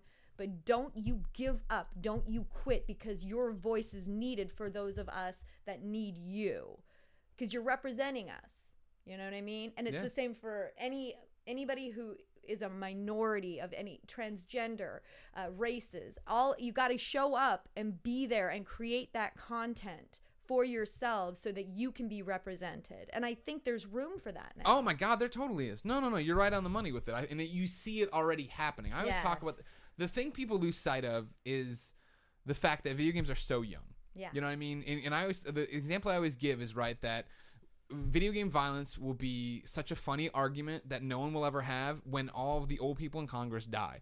Not because they're horrible, but because for them, their seven year old played Mario Brothers on NES, then stopped playing video games. That was their only experience. So true. And so you jump ahead 30 years and you hear somebody saying they killed a hooker in this video game. They imagine a seven year old is killing a hooker in a video game. Right. They've lost sight of it. Yes. Whereas right now Yes. with development, it's the same way, right? People got inspired to create video games, talk about video games, and I always talk about it as silly putty. There was this very small thing as silly putty, right? That was Yeah. Mega Man and Mario and everything else. Yeah. And then creators grabbed it and started pulling it in all these different directions. And now with the indie market, right? You have on one side you have Call of Duty, on the other side you have Coming Out Simulator, on the other, you know what I mean? There's all these different things that are pulling it So to where it's all going to be there. And the problem is right now with whether it be and this is a problem in quotes with whether it be you know representations of females trans uh, you know gay se- bi- bisexual anything any minority that needs to be represented is we're in the internet world right now where i can tweet and I can get my friends to tweet, Yeah. and maybe somebody changes their ending or gives us a response or does this, Yeah. and we're in an instant world. Everything's instantaneously. Yes.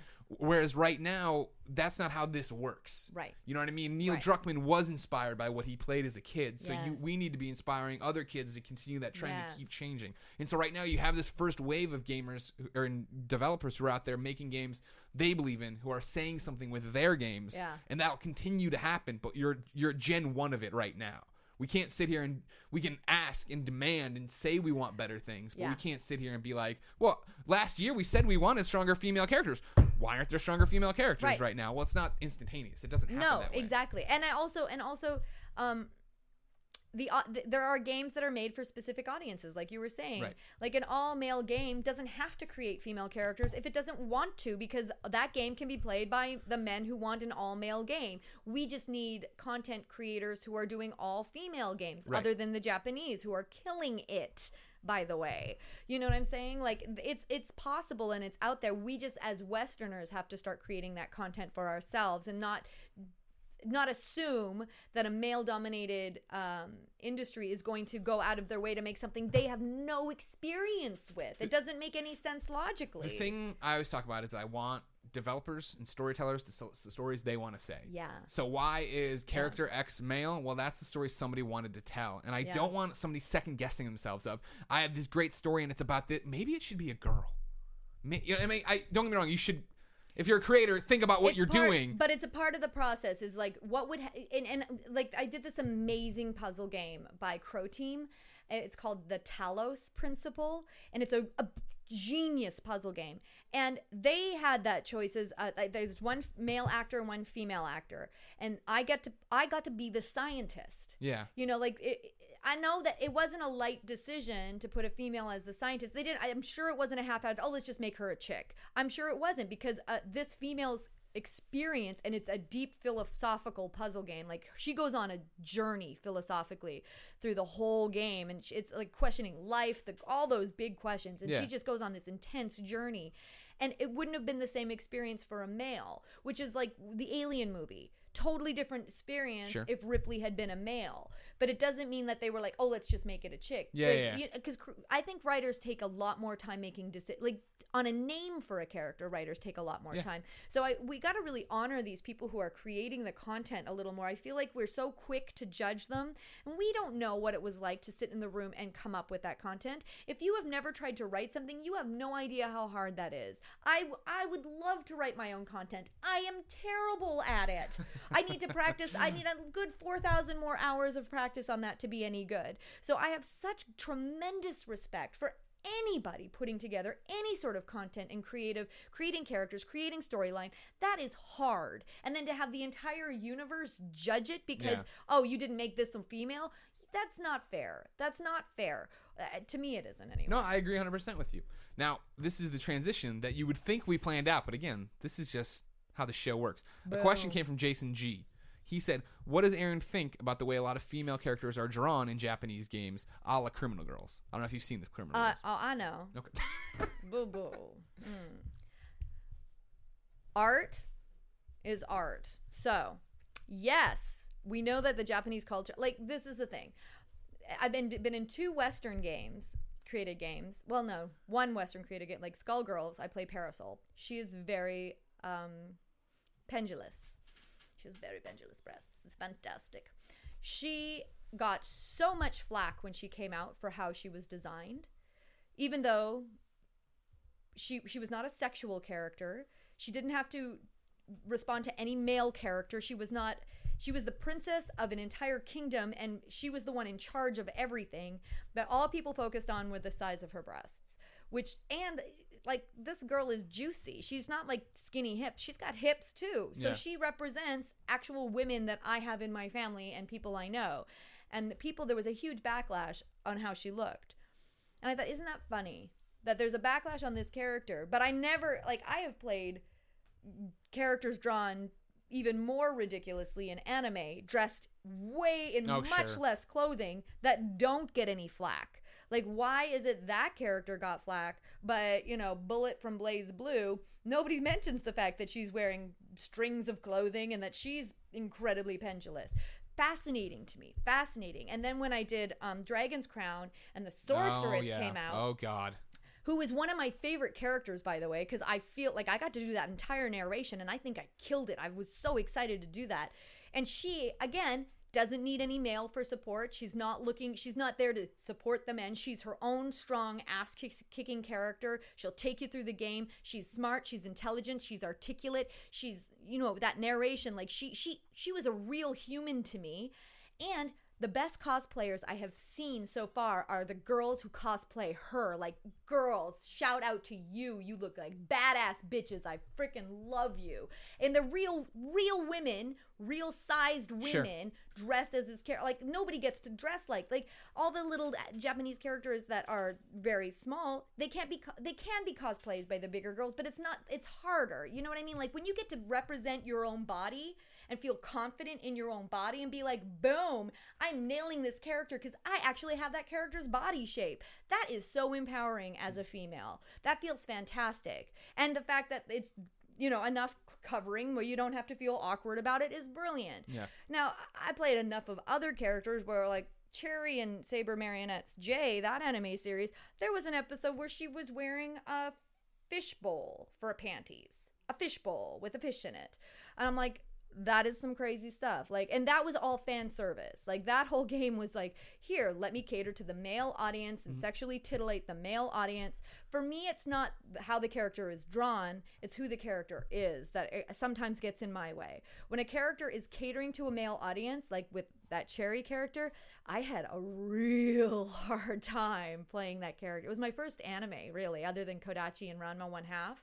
And I was like, I don't know if I could do this Yeah. because she was so, hey, master, master, can I draw you a bath? And I'm like, why is she saying, why is she dressed like that saying master? why is she gotta be like that? Why is Yeah, it gotta yeah, be? But I didn't realize that the Japanese culture, like, there's a whole cultural thing that didn't translate to me at the time because I didn't know the culture. Sure. You know what I mean? Sure. And I Different standards. I also didn't know that the males get it in their own way just as bad. I also didn't know that they represented, you know, LG, uh, lesbian, gay, trans, bi. I, I didn't realize that all those kind of things were represented in Japanese art forms. I didn't know a lot. So Yeah. you don't know what you don't know. So it's easy to judge when you don't know what you don't know, and especially easy to judge stuff that's coming from a different culture. Sure. And uh, again, it's a flavor thing. I mean, you hit the nail on the head, right? Of the fact that why Dragon's Crown is a big deal versus all these other animes you've been in is because Dragon's Crown got promoted. You know what I mean? Like it got trailers and this, and people were trying to, and so like all Mm-hmm. of a sudden eyes were on it that you know don't understand where these people are coming from, don't understand what you have built for the character behind the scenes, right? Uh-huh. No. Because it's just like Far Cry Three, Nope. right? When they put out that image of Pagan Yes. Min, Oh my or Far Cry Four, put out that Yes. image of Pagan Min everybody makes jumps to assumptions. They all Yeah. jump to conclusions on their jump to conclusions mat of what this person is without playing the game, without knowing, without knowing this kind of thing. And so that like the culture thing, Yeah. JRPGs get away with tons of crazy motherfucking things because it's 90 hours into the game that this happens and it doesn't appeal to this mass audience. And it's crazy to me, like like in, in Dragon's Crown, it's not like she was the only one. You know, they, they make it out like, oh, she she they look what they did to this character. But the male characters, to me, are way more hypersexualized than she is. Like the Amazon is she looks like Grace Jones to me from Conan the Barbarian, and then the sorceress looks like any '80s fantasy movie to Right. me. And but Yuri's character, the, the uh, the magician guy, the sorcerer, yeah, he walks with his groin forward and goes. That to me is much more hypersexualized than my character who happens to jiggle because guess what women jiggle that's a real thing I, i'm like why is it everybody making an issue but it's because jiggling just started in video games Yeah. Well, now we have there was the no and jiggling text. and now that we've got jiggling people are very uncomfortable with the jiggling mm. oh my god it jiggles Yeah. you know well guys are like "Brrr." i'm like really really it's silly like all patrick Seitz character hugely over exaggerated Right, right, right. just as over and i love the style of it to me and that's the game i play by the way that's the game i'm addicted to that's when i will Dragon's lose Crown? an entire day to dragon's crown Dragon Crown's great. i love but i was really into all those movies back in the 80s Sure, and 90s sure, sure, all those fantasy movies i loved it and every reference is in there from the uh, holy grail Yeah. it's in there Yeah. white rabbit Dragon's Crown does great. Genius. Uh, we've taken up a lot of your time. Before we leave, and are you going to brunch with me? We never decided. yeah we okay, are Just making sure we're going here for the day we're in san brunch. Well, you're leaving after brunch. I got things to do. Uh, well, I'm going into San Francisco. That's fine. You're allowed to do that. Okay, good. What I want to know, I like, he was like, I, I- "No, you can't hang out with me." No, we're Fitzgerald. done. No, we're done. Christine's very tired. Yeah, we're over you. What I We've want to what I want to do is I, I want you to this, we glossed over this. Now Oh. we're doubling back to it. Okay, okay. Tell me more, and everybody out there about uh, HU. You sing HU for 20 minutes a day. Yeah, It's it's like- an ancient, ancient, ancient name for dis- divine source. How long have you been doing it? Over 20 years. Okay. How, how did you find out about it? Uh, one of the guys, uh, he was a lighting designer named Tim, and he was. I lived in Canada. I was working as an assistant stage manager. He was so chill all the time. He was always cool, always in a good mood, always laughing. Yeah. always looked at the bright side of life and and if you've ever been worked in theater and it's getting to crunch time people get insane like as if this play is going to be the be all end all of the universe and all all the everything hangs on this balance and he never let the stress get to him and i worked with him for a good year and a half before i finally turned to him and i said what how can i be more like you Yeah. because I was living a very stress filled life. And I was very angry a lot of the time, very frustrated. And he said, Have you heard of The HU? I said, I haven't. He said, It's a love song to the creator of love. So he taught me to sing it. You just sing it, and there's no wrong way. You can sing it to your favorite song. You can sing it HU, HU, HU, HU, HU. You can sing it HU, HU. But you sing it for 20 minutes a day. You don't sing it more than that. You don't have to. Okay. 20 minutes a day. Eyes closed, eyes open, whatever you want to do, whatever is comfortable for you.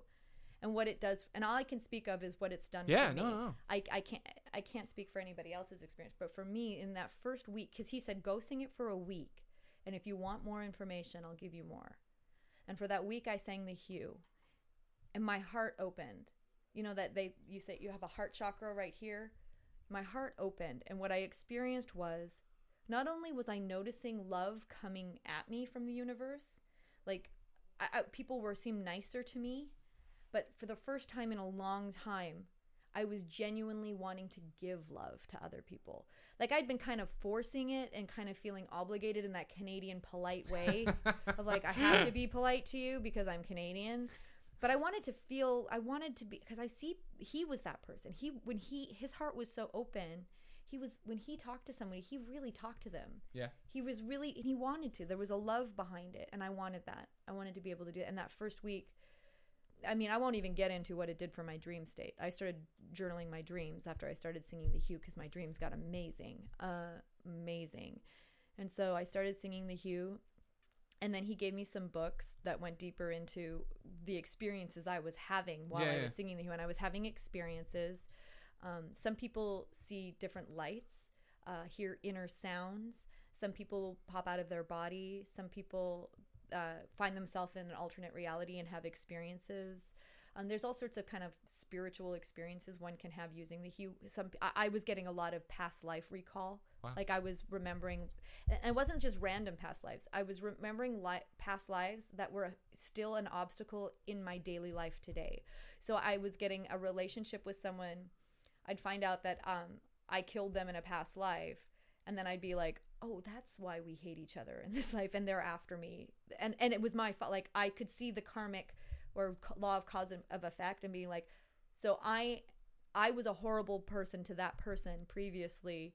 And so right now I'm just getting back what I dished out. And it allowed me to let go. Like that kind of insight into my daily living became I could let go of things faster. I didn't have to be angry or defensive and I stopped being a victim because I realized there were some things that I had earned. Yeah, you're, You you're know? getting payback. I was for- getting I was I was just paying a debt kind of a thing. And so 20 years later what I can say it has done for me is I am a much kinder person. My heart is and I've never plateaued with it. I've never gotten to a place where I got bored with it. I've never gotten to a place where it hasn't taken me to another level. And my heart, is, I still feel like I'm, I'm not Tim.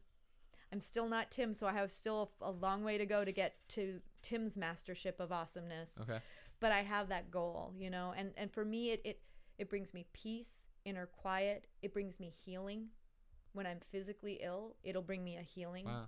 um, solace in times of grief. And when I'm angry, I do it through gritted teeth. Because it's the only thing that gets me out of anger. Wow. It's the only thing that gets because it's like a band of anger. When I'm trapped in anger, I get it's this horrible cycle where I- get frustrated and I can't get out. I just can't get out of it. And it may not be something I'm expressing, but it'll be in my head or in my heart, and I'll be carrying it. So the HU pops me. It's like it, it, it, it's like I'm on a broken record, and the HU pops me out of that broken record, and I can be me, just me. That's awesome. Yeah. That's fascinating. And. I think like maybe that's why the word human has the HU in front of Mm, it. mm. That's our divine part of ourselves mixed with the man part of ourselves. And that's the experience we're having. That's awesome. Maybe, This is very fascinating. This is very, very It, fascinating. there's a page about it on my website. Um, but I think you can go to thehuesong.org. There, there's an actual website for the. I think it's thehuesong.org. But it, but I also have a page of my own experience on my website. Everybody check it out. What's your website? ErinFitzVO.com. Again, it may not all be operational, but it's kind of. I think the gist of it is there. It's, it's The most guts are it. there. The guts are there. And of course, Erin Fitzgerald on Twitter. Yes, yes, You're in all sorts of Persona games. yes. You're you're fantastic. You're love you. fascinating. Thank you for coming. I, I really enjoy this conversation This because I know fun, we were on camera, but I, yeah, I this, really is- feel this is like the whole this idea is, that we were just favorite part. talking, no agenda, nothing to Like promote, I get to I whatever. have a good visit with you. We just happen to record it and share Yeah. it with you guys. yeah, we'll, we'll we'll Periscope brunch to make you. We won't really. no, we won't. brunch. Um, ladies and gentlemen, this of Let's course was the there. You're gonna get a lot of meat at this place too. This, ladies and gentlemen, this was the kind of funny games cast presents Persona 4 changed my life. Uh, let us know what you think of this. This is just an idea I kicked around over text message. I think it went. Kevin, did you enjoy yourself? You can you can tell. Thank you so much, Kevin. Yeah, thank you. I don't. They can't see a thumbs up unless you bring. Kevin is gorgeous, ladies. He is. Well, yeah. You're missing out. He should be on camera. Felicia Day called him disgusting. Wow. Not because of his looks, because he want he made his he made his girlfriend touch tongues. Okay, well don't worry. Uh, ladies and gentlemen, this of course is a production of Kind of Funny. Hit us up at youtube.com slash kind of funny, youtube.com slash kind of funny games. Hit us up on Patreon. Subscribe to the podcast. Thank you so much for everything you do for us. Until next time, it's been our pleasure to serve you.